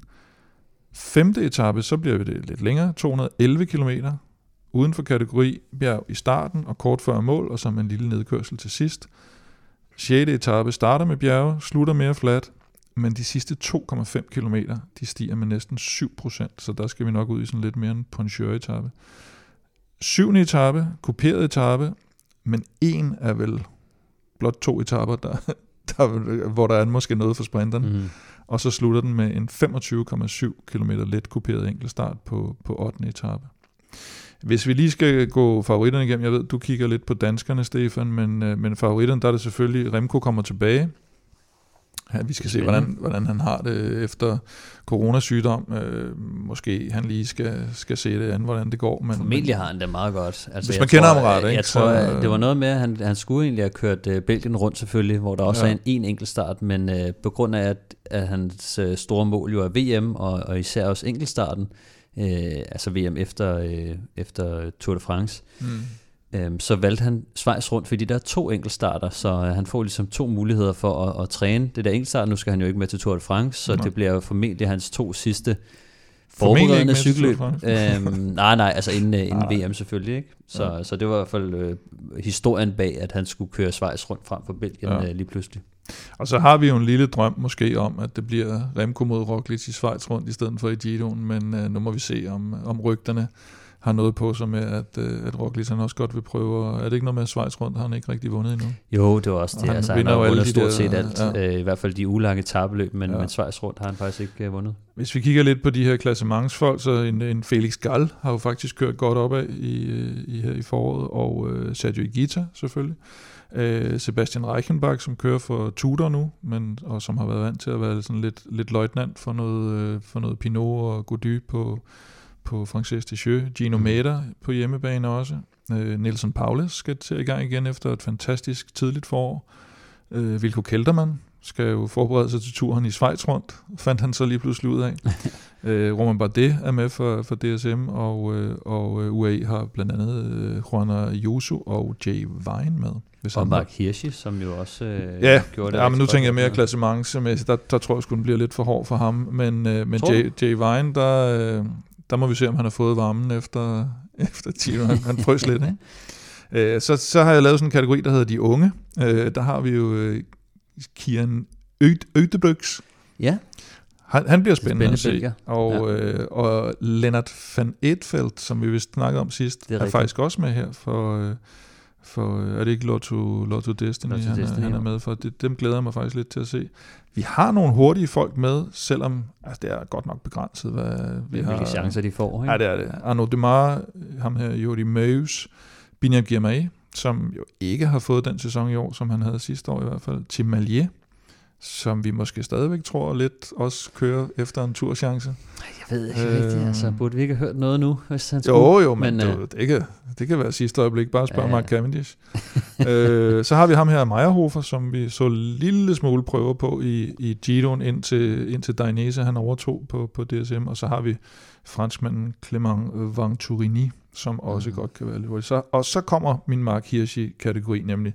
Det er de her puncheurs, for der er jo lidt etapper til det også med nogle, øh, nogle lidt halvfrække afslutninger der, specielt på den her, hvad var det, jeg fik sagt, 6. etape med mm. den her 2,5 km og så 7% stigning til sidst. Ikke? Der er det jo sådan nogle Mark Hirschi, Sobrero, Matteo mm. Sobrero, som, som har vist sig lidt hurtigt og lidt øh, også... Øh, ja, I hvert fald i starten af sæsonen. Ja. Øh, ja. Var Fanart, ham skal man nok aldrig, hverken på det, der bliver mere sprint, eller punchør, eller for den sags skyld bjergene, hvis han har lyst. Det burde blive for svært for ham, ikke? Men, men der er nok mange etapper, der ligger okay til ham. Ja, og så har vi jo Peter Sagan, som øh, kun har vundet 18 øh, etapper indtil videre i Schweiz rundt, og øh, nok gerne vil have en med her i sidste sæson. Ja. Men den bliver svær. Altså hvis vi taler om, at Alaphilippe måske ikke er, hvad han har været, så den, den tror vi vel ja, næsten ikke på. Nej, det tror jeg heller ikke. Jeg tror ikke, der kommer til at være noget, øh, selvom han trods alt har været øh, op og snuse til, til nogle øh, podieplaceringer, så, ja. så, så, så tror jeg ikke i, i det her felt. Nej, ikke i det selskab. Ja. Nej. Mauro Schmidt selvfølgelig også en, en, en hurtig på, på sådan en slags, og Daryl Mb skal man nok heller ikke uh, helt undervurdere. Så er der det, nu talte vi enkeltstart i Dauphiné i dag, og, og var rigtig begejstret selvfølgelig med rette over, at uh, Mikkel Bjerg og, og Jonas Vingegaard bliver der to. Men man kan selvfølgelig også godt sige, at der er nogle ordentlige uh, hestekræfter enkeltstartsmæssigt i Schweiz rundt, hvor der også er to enkeltstarter. Mm-hmm. Vi har Bissiger med, Stefan Bissiger, vi har Stefan Kyng, de to Schweizer, vi har Filippo Garna, og så har vi Remco, og så har vi Wout van Aert. Det er, altså det, det er helt øverste hylde, ikke? der, er, der er rigtig mange øh, gode med, ikke? Og, der er måske nogle af dem, der kunne have, have troet lidt på, på enkeltstarten i Dauphiné i dag, tænker jeg. Ja, det er der helt sikkert. Øh, danskere, Stefan? Danskere har vi også et par stykker med af. Vi har øh, mange danskere med i forhold til Dauphiné. Det har vi faktisk. Øh, lad os prøve at tage, det kan, altså igen, øh, der er jo et par dage, det starter her i weekenden. Der er ikke nogen, der har udtaget officielt. Øh, nej. Øh, Jakob Fuglsang skulle gerne øh, komme. Han, øh, han skal jo til at køre sig i form til, til turen, så jeg forventer nok ikke så meget fra ham i Schweiz rundt, andet end forhåbentlig bedre, end han viste i det her øh, Mercan Tour. Øh, som han vandt sidste år, ja. Som han vandt sidste år, hvor han så blev nummer 21 øh, i år, og, mm. det så ikke super prangende ud, men, øh, men han er jo på vej tilbage, kan vi sige, Præcis. efter den her øh, lidt, lidt, lidt sjove skade øh, syd for navlen. Øh, vi har også øh, Søren Krav med, som jo er en helt anden historie. Altså han kommer jo lige fra den her kæmpestore sejr i Esbjørn Frankfurt. Ja. og nu vi snakker Ponchers. Og nu vi snakker Ponchers, der, mm. og, og han, han kan jo også køre enkeltstart, så jeg synes øh, helt klart, det, det, det er et super fedt løb til, til Søren Krav det her, øh, specielt fordi at han er jo i, øh, i fantastisk form, øh, mm. må, vi, må vi formode, ikke? Så, så det, det bliver rigtig sjovt at se ham for, for, for Alpecin. Og, og de har ikke Mathieu van der Poel med, præcis, så, hvilket så det er jo, ikke er nogen ulempe for Søren formentlig. Præcis, han får nok øh, lov til at, og, og, kan man sige, øh, at flappe lidt med vingerne selv øh, i, i det her øh, løb også. Øhm, vi har også øh, formentlig en uh, Mathias Norsgaard med, som, øh, som jo for, for nyligt lige øh, var ude at køre en enkeltstart i, i, de danske, øh, i de danske farver. Han er jo dansk mester i enkeltstart, mm. forsvarende, og er nået kun lige at få, få den luftet på en enkelt enkeltstart. Øh, og det bliver vist også den eneste gang, han øh, kan man sige. Nu kommer han så til, til Schweiz rundt, hvor han lige kan få den luftet to gange mere. Øh, ja. så, så det bliver dejligt at se. Hvad med han genvinder den jo? Ja, men det er jo så det, ikke? Ja. Altså, jeg vil, jeg vil nok mene, at Mikkel Bjerg måske er gået ind og blevet en seriøs contender. det kan man sige, hvis han kommer hjem men, og kører. Øh, men de holder den i familien måske, ikke? Ja. Øh, det er der i hvert fald god chance for. Vi har også Kasper Askren øh, formentlig til start for, for Sudal Quickstep, og øh, Askren er jo også en af dem her, som øh, styrtede i periode B, mm. var hårdt medtaget, og, og så kom han jo tilbage i det her fire dage Dunkirk, ja. øh, hvor han endte med at blive toer samlet i klassementet. Ja. Han kørte en okay enkeltstart, hvor han blev treer, øh, og det var også øh, gennem det, at han ligesom var med ja, i, ja. i klassementet samlet. Så Askren øh, er jo igen en af dem, som kan man sige er på vej tilbage. Øh, jeg ved ikke, hvor på, øh, på rejsen han er endnu, men det er lidt højere niveau end en fire dage Dunkirk øh, dog. Øh, mm. men jeg håber virkelig, at han kan være med, fordi at det, det kunne også være et uh, interessant løb for ham. Han er jo måske lidt øh, blokeret af, af en Remco Evenepoel, som man godt kunne frygte ville køre en rigtig hurtig enkeltstart og sætte sig i føretrøjen øh, og, og kræve øh, noget hjælpearbejde fra sine øh, holdkammerater, fordi at Ja, nu må vi se. Ja, altså, jeg synes, den er farlig, fordi at det starter med en enkeltstart, så kommer det øh, ind i noget, øh, noget bjergrigt terræn, hvor jeg ikke tror, han taber den, og så skal de ellers, øh, altså, for, og så slutter det med en enkeltstart, så jeg tror, at de har, altså jeg tror, at det godt kunne blive et løb, desværre, hvor at, at Remco, sidde han, arbejde for, for og hvis ikke han vinder den første enkeltstart, så placerer han sig rigtig meget bedre end, øh, kan man sige, de andre, så det kan det godt være Bissek eller Philip mm. Ganner eller et eller andet, øh, Wout van Aert slår ham, men så tager han trøjen tilbage i bjergene, og så skal de køre den øh, sikkert hjem, så jeg håber faktisk ikke, at han går det, fordi så kan Askren øh, få lidt, øh, lidt mere frihed. Øhm, vi har også en øh, formentlig en øh, Alexander Kamp med, det har han i hvert fald sagt til mig. Så, øh, så det, det ja, tror vi på. Så det tror vi på. Ja. Og så rosinen i pølseanden, øh, Mathias ja. Skelmose fra Trek. Og øh, det er jo noget tid siden, øh, at han sagde det her. Ja. Øh, at han, han skulle køre, ikke bare det, at han skulle køre det, men at han, øh, han ville komme i, i rigtig, rigtig god form. Og det var, det var der, hvor han sagde, at han, altså han sagde, der kommer til at ligge en tabsejr. Ja. Altså, en der, dansk etapsejr. En dansk etapsejr. Men han nævnte ikke, at det skulle være ham Han selv. ved ikke, hvem det skulle være, Nej. men det blev nok ham selv. Så det, der, der var i hvert fald... Øh, og så ved vi ikke rigtigt med øh, Mikkel Honoré. Øh, jeg tænker Nej. umiddelbart, burde han vil køre et af de her to. Mm. vi prøvede at få fat i ham her, og lige høre, hvad status var, efter han styrtede jo sammen med Pogacar i, ja. i Liège. Præcis. Pogacar er på vej tilbage, som de fleste sikkert har hørt, og har mm. været ude at køre en lille hvad var det, han skrev på Strava? Room Room. han lige ude køre en, øh, og sat øh, 68 rekorder eller sådan noget undervejs. Ja, ja. så benene er vist ved at være der, men øh, ja. har stadigvæk lidt bøvl med, med håndledet der. Øh, så vi har ikke rigtig status på Mikkel Honoré, om han skal være med. Og jeg har lært siden øh, seneste udsendelse, at han kører for EF Education. Det var det, det er ja. rigtigt. Det er jeg, jeg, jeg, var, jeg var over på... Øh, det er lige før, jeg troede, han kørte for Alpecin på et tidspunkt, men øh, ja, det var nok kun, ja. kun øh, Quickstep. Nej, men altså, han har jo ikke været i aktion siden øh, han styrte i Liège mm. Liège. Han, øh, han slog sig jo ret meget, og jeg tror også, han fik noget hjernerystelse, og ja. han har jo ikke øh, været i aktion øh, siden da, og vi skal jo helt tilbage til 23. april, ja. hvilket virker som øh, rigtig, rigtig lang tid siden Men det kan nu. også være noget langvarigt skidt, det der. Øhm, ja, desværre, og øh, jeg havde håbet, at han skulle, eller vi havde håbet, at han skulle køre Schweiz rundt, fordi det ville betyde, at han formentlig stadig var i spil til Tour de France. Mm. Beslutningen er ikke taget endnu, og øh, han har ikke noget at svare på, øh, kan man sige, på øh, når vi har, vi har spurgt ham, så vi, øh, vi må lige vente lidt endnu til at se, om, øh, om han skal køre Schweiz. Der køres også nogle andre løb jo, øh, Stefan, øh, som, som jo ikke er det, jo, det bruges jo af nogen som, som turopvarmningsløb, men det bliver mm. ikke betragtet som de her store turopvarmningsløb selvfølgelig. Vi har, øh, vi har talt, eller vi skal tale faktisk lidt senere om øh, en Tobias Lund, mm. som er med i det her ZLM-tur. Og øh, der er også et par halvhurtige sprinter med. Det altså er... udover Tobias Lund. Ja, netop. Altså, det, er, det er jo, der er jo ikke andet, tror jeg. Altså, ZLM Tour er jo, øh, kan man sige, et hollandsk... Det er der, hvor sprinterne, de vinder klassementet. Det er et hollandsk etabløb, ja. og så behøver jeg ikke at sige mere. Altså, det, det, det er en sprinterfest, ikke? Ja. Øhm, og, øh, og dem, som der kommer med der, nu synes jeg, det er rigtig sjovt at snakke om uh, Tobias Lund, som jo skal med. Han kommer jo med Sam Welsford, mm. som jo måske er den hurtigere sprinter. Ja. Uh, men det, jeg synes, der er mere lidt... traditionelle sprinter i hvert fald. Ja, altså jeg vil sige, vi har set, at, at Tobias Lund har en rigtig, rigtig hurtig sprint i sig. Mm. Øh, men i forhold til massespurter kan det godt være, at han, han måske... Nu, jeg har ikke set ham altså, gøre det. Vi har jo ikke set ham køre massespurter særlig meget. Han har kørt mm. nogle sindssygt hurtige uh, spurter i mindre grupper. Mm. Øh, men i, i forhold til massespurter kan det godt være, at Sam Welsford er uh, stadig manden, uh, de skal... Og lidt mærkeligt, så hørte vi også fra DSM's uh, egen lejr, at at øh, de skulle ud og lede efter en, en sprinter, fordi at øh, Tobias Lund og Sam Welsford var ikke, øh, kan man sige... Det kan være, de skal hente det, Case, de Case Bowl tilbage.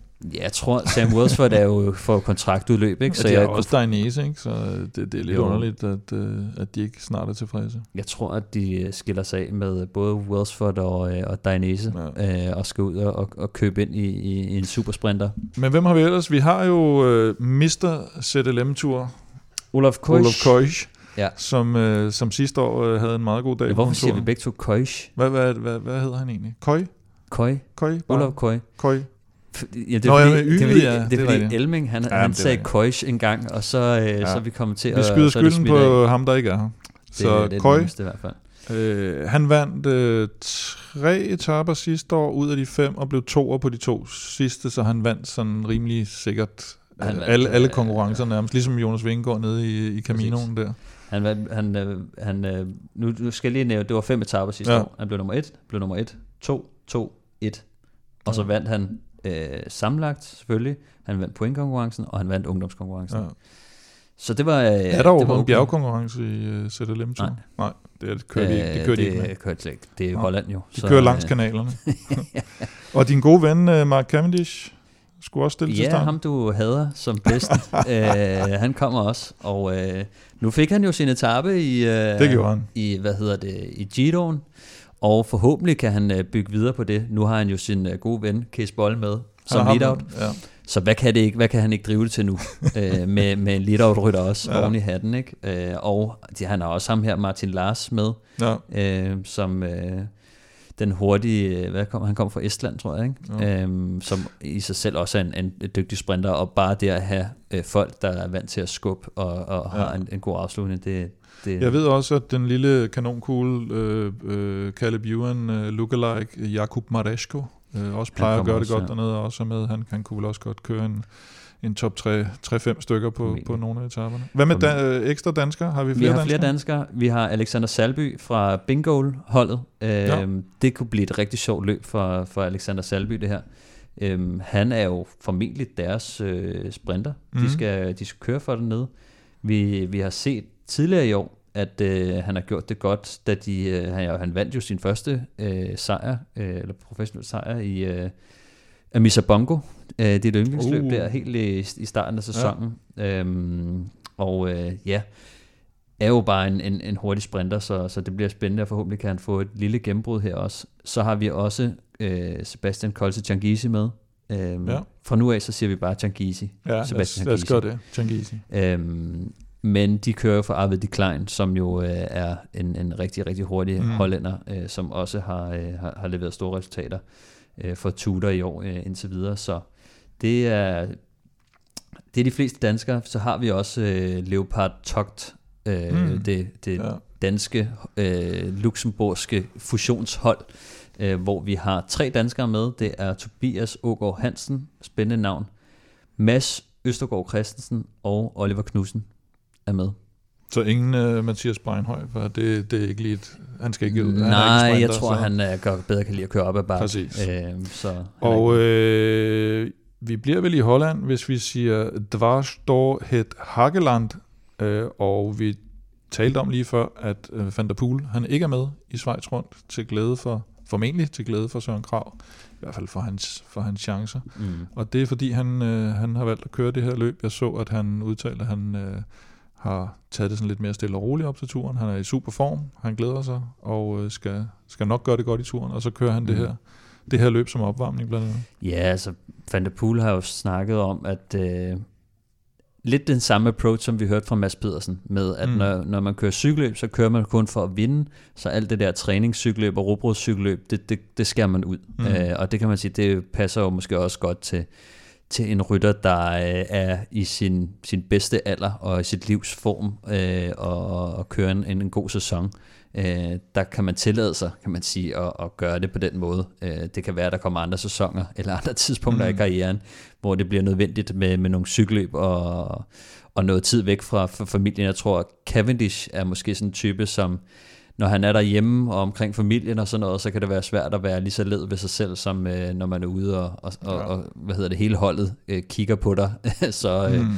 så, skal man, øh, så skal man jo presse sig til det, til det yderste for sin, øh, for sin løn. Ikke? Så, så nogle gange så kan det være en motivation, øh, men men Matthew van der Poel, han, øh, han, han, han har så valgt at gå den her vej, hvor man kører lidt Og der er også en uh, Alexander Kristoff, som jo lige kommer med en frisk uh, etappesejr for hjemmebanen op i Stavanger, var det ikke det? Han, han plejer ja. At tage den der etape i Norge. Og så, så lidt danskere der også. Ja, vi har, for, vi har jo Louis Bendiksen og William Blume-Levi med øh, nede for at, for at støtte øh, Alexander Kristoff, men formentlig bliver det jo nok Rasmus Tiller og Søren Værenskjold, der, mm. der, der bliver de to øh, lead-out-folk øh, for, for, for Kristoff. Øhm, og så har vi også Kasper Pedersen med fra, øh, fra Sudal Quickstep, og øh, der kan jeg ikke rigtig se sådan lige, hvad de har, i forhold til hvad de har udtaget. Det, bliver, øh, det kunne være en chance for Kasper Pedersen i sig selv. Øh, ellers mm. så har de Yves Lampard med, som, øh, som ja. ellers på papiret vil være det største navn. Men, øh, men i en spurt, øh, der, der, der kunne det også være, at, øh, at, at Kasper han var interessant. Det håber vi på. Vi skal tale øh, mere Dauphiné, som vi har snakket om de mm. sidste etaper. Vi skal også snakke lidt flere danske sejre. Øh, dagens øh, sejr er selvfølgelig ikke nok, når vi snakker Vel Europa podcast.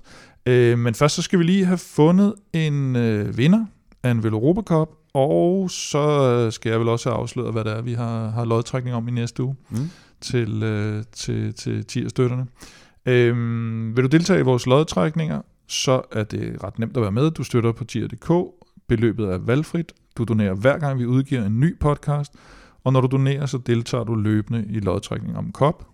Og som vi taler om, andre fede præmier, og der kommer nogle stykker. Jeg kan se, Elming har faktisk, Elming har åbenbart også et lille pulterkammer, så, så vi, vi, vi mixer nogle, øh, nogle gavepakker sammen i løbet af, af her op mod turen, og sikkert, sikkert også under Tour de France, skulle jeg forestille mig. Øh, vi skal lige have fundet vinderen af dagens kop, Stefan. Det skal vi, og øh, vinderen har øh, faktisk været med i, i et par år øh, mm. allerede. Øh, han har troværdigt lagt en femmer, og øh, for den femmer, øh, der kan man også godt vinde. Der kan man også vinde en kop. Øhm, ja, nu har han så, kan man sige, været med i, del, i del næsten tre år. Mm. Øh, så, så, øh, så nu måske var det også på tide, at han, ja. at han fik en kop. Øh, vinderen hedder Niklas Beske, ser det ud til det så. Ja, så, ja. Øh, så tillykke til, til Niklas. Og hvis du ikke allerede er kommet med på 10-vognen blandt de her 800 stykker, der, der støtter i øjeblikket, så, så er det måske et meget godt tidspunkt, fordi i næste uge, der trækker vi nemlig lod om en Magnus Kort signeret Orica Green Edge Vindvest. Og okay. det er jo altså et, øh, et samleklenode nærmest. Det, var, det er jo fra, øh, fra de, de gode gamle dage, havde han sagt, da han, øh, da han kørte på det australske mandskab. Øh, den sætter vi simpelthen på højkant. Og, det er vintage. Øh, det er vintage, og øh, jeg kan afsløre, at hvis man skal bruge den på en cykeltur, så skal man ikke være sådan den helt store, have den helt store overkrop kan man sige, hvis man, hvis man skal... Så skal den i hvert fald være åben. Ja, så skal den nok køre, så skal man køre med, med, åben, med, med, med åben Peter Belli der. Ja. Øh, og ellers så kan man jo have den liggende, eller hænge den op på væggen, eller indramme den, eller ja, der er simpelthen så mange muligheder. Men øh, for alle vores lodtrækninger, der gør vi det på den måde, at for hver femmer du donerer, der får du et lod i de her puljer, når vi trækker lodder, jo større beløb, jo flere lodder, og dermed større chance for at vinde. Du finder linket på både velropa.dk og på tier.dk. Mange tak for støtten øh, til alle sammen, der har støttet øh, både i år og forrige år, og specielt tillykke i dag til Niklas Beske. Stefan, inden vi skal videre til øh, de kommende etaper i Dauphiné, så skal vi jo som lovet lige have kigget på nogle gode, danske, gode danske resultater, som der efterhånden jo bare er mange af. Tobias Lund havde vi lige talt lidt om, mm. og han kørte øh, Brussels Classic i weekenden. Arno Demar vandt, men han var tæt på igen, ligesom med Christoph i, i Norge. Han var meget tæt på, faktisk, ja. for at, at, at slå uh, Arno Demar, som jo er en, en vildt hurtig uh, herre, der har mm. vundet rigtig mange store cykelløb og stadig uh, er i, kan man sige, en rigtig god alder, så, så bestemt ikke uh, nemt at, at gå op og bide skære med, med en herre som Arno Demar. Altså det her cykelløb, som de kører Brussels Classic, det er jo et relativt stort cykelløb, og hvis jeg skulle prøve at beskrive det kort, uh, så er det nok et, det er nemmest at sammenligne med et andet løb, uh, omløb, mm. uh, het Newsblad, uh, så kan man sige lidt en mini-version af det, fordi de kører netop den her uh, Gertsbergen, uh, Kapelmyr, mm. ja. uh, Bosberg kombination, kører de to gange, uh, og i det her cykelløb, der kommer en rimelig stor udskilning, øh, og de kommer jo ind og spurter om det i, de er jo cirka 20 mand, mm. der kommer ind i, som sådan en frontgruppe foran, øh, man sige, ja, foran et, et, et, et hovedfeltet, eller ja. hvad man skal kalde det. Øh, og den her, i den her gruppe, de kommer afsted her, mm. der er jo sindssygt mange hurtige ryttere, der sidder med. Øhm, nu nævner jeg bare lige nogen, øh, som, som ikke var med helt fremme i spurten. Brian Kokar, øh, han var der. Mm. Øhm, vi har øhm, Cedric Bowlens, øh, Biniam Girmay bliver fire, Dries van Gestel, Clement Venturini, øh, og så ham her, Jordi Meus, mm. øh, som bliver træer, øh, ja. borerrytteren. Ja. Øh, han har ikke lige, altså han, han kører stærkt i år, men har måske ikke lige været på det der Ej, voldsomt hurtige niveau, øh, kan man sige, som vi så ham øh, i hvert fald sidste år eller forrige år. Men stadig, synes jeg, med alle de navne, øh, og i sådan et stort og prestigefyldt og hårdt cykelløb, at Tobias Lund Andresen sidder med i den her finale, og er næsten lige ved at slå. Er den øh, eneste, der kan hamle op med det meget. Ja. Men nu har vi set de her to målfotos fra Norge og fra, fra, øh, fra, øh, fra Belgien, ja. og han taber med et kvart hjul cirka mm. i begge to. Er det, uh, nu jokede jeg lidt med det der på, på, på Twitter, jeg så også, at han likede det, men, uh, men er det noget med den der med at kaste cyklen rigtigt? Der måske gør, at, han, øh, at de to andre, det er jo nogle virkelig rutinerede her, ja. Demar og Christoph, de ved godt, når vi rammer modstregen, hvordan de lige skal få, få møde hjulet for, forrest over. Mangler han lidt rutine i det egentlig, og så havde den været der måske? Mm, jeg tror, jeg ved ikke om, altså det er jo ikke mange, øh, det er ikke meget, man kan hente på, kan man sige, et dårligt cykelkast versus mm. et godt cykelkast. Det, det, det er jo ikke mange øh, centimeter, øh, mm. man kan vinde på det, men men altså, jeg tror, at det begynder jo at blive relevant, når, man, når, man, når det bliver på målfoto, ja. ikke? Altså, så selvom øh, man kan sige, at han godt lige kunne have strukket den øh, par centimeter mere, øh, så er det ikke sikkert, at han havde vundet. Mm. Det ser så ikke sådan ud i hvert fald, øh, for lige hvad jeg kunne se, at, at det var inden for distancen af, af kan man sige, øh, et, et cykelkast, men men ja, det tog virkelig tætte afgørelser i hvert fald. Og det er jo noget nyt for ham at være deroppe, altså på det her niveau, at være deroppe i, i, i, i, i spurter. Så kan man mm. sige, at det er måske ikke decideret masse spurter, men vi snakkede også om sidst, at, øh, at du måske ikke lige så ham som sådan en rytter. Mm, øh, og, jeg vidste ikke, han var det, så hurtig. Altså, det gjorde han måske i virkeligheden heller ikke selv. Men nu er han jo ligesom der. Og, ja. Som du siger, DSM øh, går ud og siger, at de, de mangler øh, måske en rigtig sprinter, eller det de kalder det for, og nogen forlader dem måske. Ja. Men der er også noget med, at han øh, skulle være i deres tur brutotrup. Hvad tænker mm. du om at sende, uh, sende sådan en ung gut ind på... Uh, altså, nu er det godt nok DSM, men uh, er det for stor en mundfuld? Øhm, det ved jeg ikke, om det er. Altså, øh, jeg, jeg, han har jo kan man sige, han har jo fået et, et rimelig fedt program i år, men, mm. men kan man sige, Paris-Roubaix var jo et af de øh, løb, hvor at vi snakker jo mere om kort end det, og, og øh, det var et af de store mål for ham. Og det synes jeg måske stadig siger lidt om den ryttertype, han er. Altså, øh, han gerne vil køre de her klassikere. Øhm, jeg kunne godt forestille mig, at, at Tobias, han sådan, hvis jeg skulle prøve at, at, at kan man sige, hive en ryttertype ned over hovedet på ham, så ville det nok være sådan en uh, Jasper Stuyven, uh, John Degenkolb type, mm. som jeg tror, det, eller det er i hvert fald den vej, det ligner, han, han er på vej i. Altså den der virkelig stærke øh, cykelrytter, der har næse for cykelløbet. Øh, særligt det der øh, belgiske øh, kaos-cykelløb der, hvor at, øh, man kommer ind og, og skal spurte i, i nogle mindre grupper. Ja. Ikke?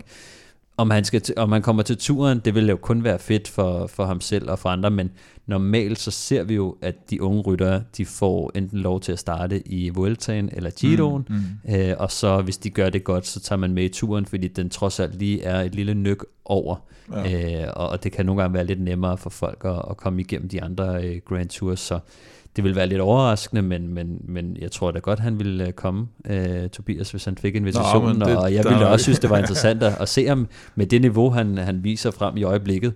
Altså, ja, så, så er det ikke helt uh, off. Der er jo ikke nogen rytter, der ved deres fulde fem siger nej tak til en Tour de France. Nej, nej, men altså. nogle gange skal man kigge på, om holdet måske gør dem en bjørnetjeneste ved at sende dem til turen inden for tidligere alder, og, og, det og kan det godt være. give dem køretur. Ikke?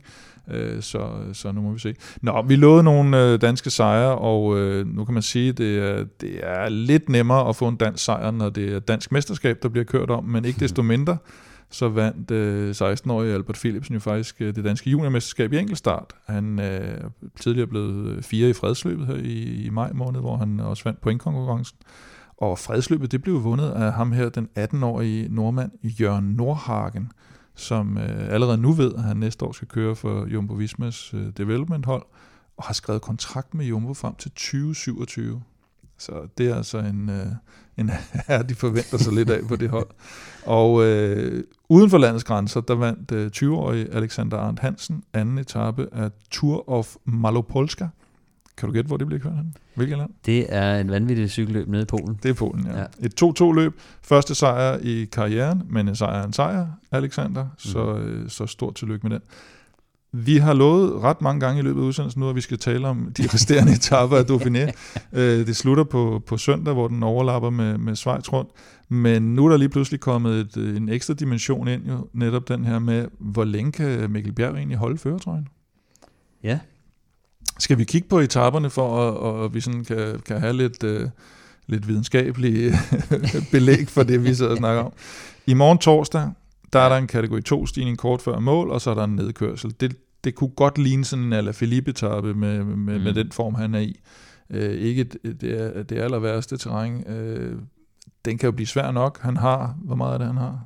Sekunder. Jeg tror ikke, Jonas Vingegaard skal vel ikke ud og angribe på sådan en etape. Nej, altså jeg tror ikke, han, han kan få hentet øh, det store øh, Jonas Vingegaard, men altså jeg tror, femte etape bliver, som du siger, nok en, øh, en, en decimeret gruppe, der kommer ind og skal spurte om det, mm. og øh, Mikkel Bjerg, han har jo øh, 12 sekunder at give af til, til, til Jonas Vingård. Ja. Så, altså, han skal holde sig til ham. Jeg tror ikke, Jonas kommer til at angribe, men, men, det, men jeg tror, at Mikkel Bjerg, øh, altså med den form, han er i, øh, så, så har han da gode muligheder for at sidde med hen over ja. de her stigninger, men vi skal også bare lige huske, at når det bliver de her øh, eksplosive stigninger. Det er ikke lige terrænet for, for Mikkel Bjerg, øh, og det var heller ikke, kan man sige, den måde han vinder enkeltstarten på, er jo ved at være tonser stærk, altså øh, og, øh, og pace sig selv rigtigt i forhold til men, enkeltstarten. Men de har et stærkt hold dernede, men vil, det er også sådan et spørgsmål, hvor, meget vil, hvor langt vil de gå for at, at holde hans føretrøje? Skal de kigge lidt mere på, på Adam Yates i forhold til den samlede ja. sejr måske?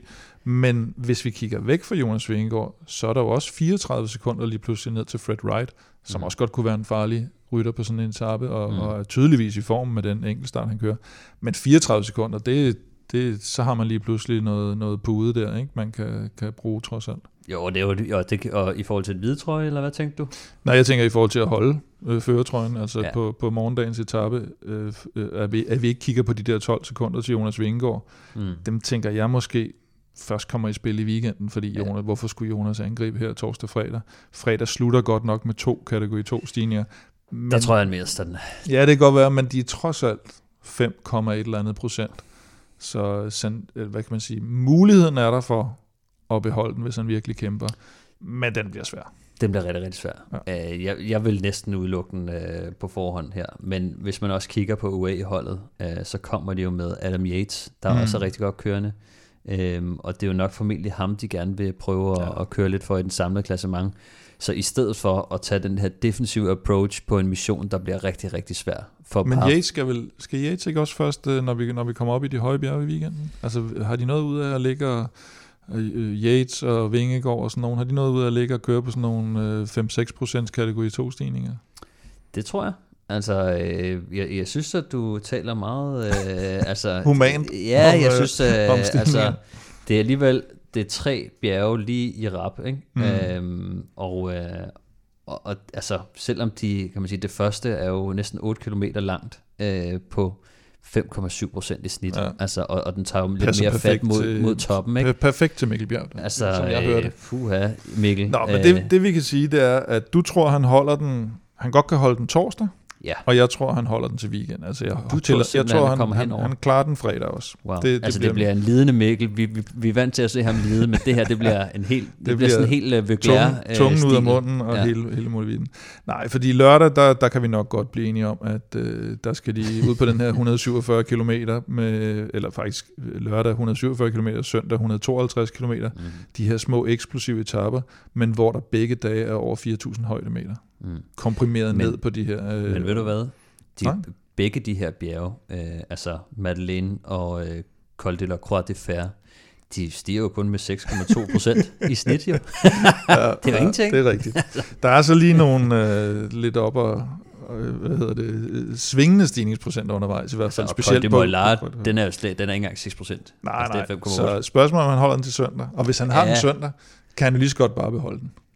Altså, Ja. det, det er jo ikke fordi... Øh, ej, jeg vil sige, der, der bliver der så til gengæld nogle øh, stigningsprocenter søndag. Der er, nogle, øh, nogle, der er i alt fem kategoriserede stigninger undervejs, men så er der den her mur inde i Grenoble. Mm. Øh, der, der er jeg sikker på, at der skal stigningsprocenterne nok blive, blive for hårde. Hvis Det bliver to øh, cifre. der, der, der er vi oppe i to cifre, ja. Ja. Nej, men øh, det er, hvad der står på menuen, øh, ved vi. Det er det, vi ved. Det ved øh, om, øh, om, øh, om Mikkel Bjerg, han, har, han holder trøjen til torsdag, eller ikke øh, taber den torsdag, eller om han holder den fredag med. Bare han giver det- videre til en anden det- dansker, så Ja, er så, det så, fint. så, så, Altså. så er det fint for os. Så er det fint for os. Øh, det bliver nok også en dansker, der vinder quizzen i dag, men øh, det finder vi ud af nu. Og jeg sidder faktisk her og finder ud af, at øh, jeg har slet ikke fået sagt, lad nu være med at google. Det er lidt sent, måske. Jeg synes, jeg sagde det efter quizzen, ja. og jeg har været igennem, men det var også... Øh, Nu er det for sent. det var meget nu har voldsomt Jeg, jeg har googlet jo. Så, Ja, nu har du øh, ja, Det- så- sådan det er jeg slet ikke i tvivl om. Det er svært Det er at være, øh, være, være quizmaster. Puha. Øh, 13.10 hedder den officielle føring til dig. Mm-hmm. Og øh, du har serveretten for sidste gang. Der var det noget med, at jeg fandt de her to podiepladser i Dauphiné til danskerne. Ja, ja. ja. Øh, og øh, så, så du, øh, du kan jo vælge nu at svare, øh, mm. hvem det er, der vandt i 88 på Puy de Dôme. Puy de Dôme. Altså, ja, Ja. ja, Eller du kan give den over til. Du kan også give den til mig, jo. Jeg vælger at starte, fordi Ja. ja. jeg, jeg tror, at du øh, har det rigtige svar. Det lød som, at der, der er Elming havde noget intern øh, noget forståelse kørende. og noget. Ja, I har noget kørende. Og øhm, jeg er ikke helt med på, på hvad det er. Øhm, men jeg bliver nok bare nødt til at skyde øh, i håb om at ramme. Jeg kan ikke rigtig, jeg husker jo ikke så godt øh, før min egen levetid. Før du blev født. Øhm, så jeg tror, vi skal ud i noget, der hedder øh, Jørgen V. Petersen, er mit bud. Jørgen V. Petersen. Jeg ved faktisk ikke, om jeg Skal tror, vi- han har vundet en etape i turen, øh, men han har i hvert fald været i den gule trøje. Ikke? Det er korrekt. Skal vi ikke gøre det, at vi får kun et bud hver? Fordi vi, vi har jo det her, Elming har jo afsløret det for, for dem, der har fulgt med i hele udsendelsen, at der står noget, som er markeret med sort, og hvis vi fjerner den sorte markering, så får vi svaret. Mm-hmm. Så det er jo lidt ærgerligt at, at, at sidde og, Nå ja. og skyde, efter vi har set, hvem ja, der, er har vundet. er. Så nu giver jeg så mit bud, og så fjerner du, for at det skal gå ordentligt til, øh, den, den sorte markering, og så ser vi, hvem, øh, om der er nogen, der er der har vundet. Okay. Men mit bud, det vil være Johnny Vels. Øhm, og Så glæder jeg mig til at høre, hvad der står. det jeg kan se nu, det er, at øh, det rigtige svar, det er Johnny Welts. Det, det. Desværre, ja. Øhm, 19. etape 1988, der var vinderen øh, Johnny Wells. Så har han skrevet på, hvem der ellers har vundet på det her Puy de Mm. Dôme, som, øh, som de også har været på. Og øh, før øh, Johnny Wells var det Angel Arroyo, og så var det Job Sodemelk, der har vundet. Sodemælk, simpelthen. To gange den, den streg. evige to. Øh, Lucien van Impe, Luis Ocaña, Ja. øhm, og, og jeg kunne blive ved helt ned til Barmontes og Fausto Coppi, der også har vundet der. Legendarisk. Så øh, mange øh, store navne har vundet på den her, og Johnny Welts som den seneste, simpelthen. Ja. Så øh, ja, jeg ved ikke, om, jeg vil ikke sige Fucking, tillykke, Johnny, fucking men, øh, Johnny Wells, som Lance Armstrong øh, sagde, i, øh, eller skrev i, øh, eller var det Tyler Hamilton, der, der skrev det i sin bog, at, at, at Lance sagde det. Jamen, øh, godt, at Fucking Johnny. øh, Johnny Wells, øh, tidligere kollega til mig, jo øh, kunne komme ind som et svar der. Nå, Så- tidligere kollega der også. Ja, god kammerat. Ja, god kammerchuk god der. Han har Øh, lige øh, sendt en sms her i, undervejs i udsendelsen. Nej, det har han ikke. Hvad står den så? Så står den, Så står den jo 11-13.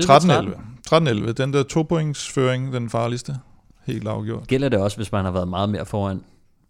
altså når man kommer ned på tomålsføringen, så, at, så er den farlig. Så, så bliver den pludselig så meget bliver farlig. den jo faktisk farligere.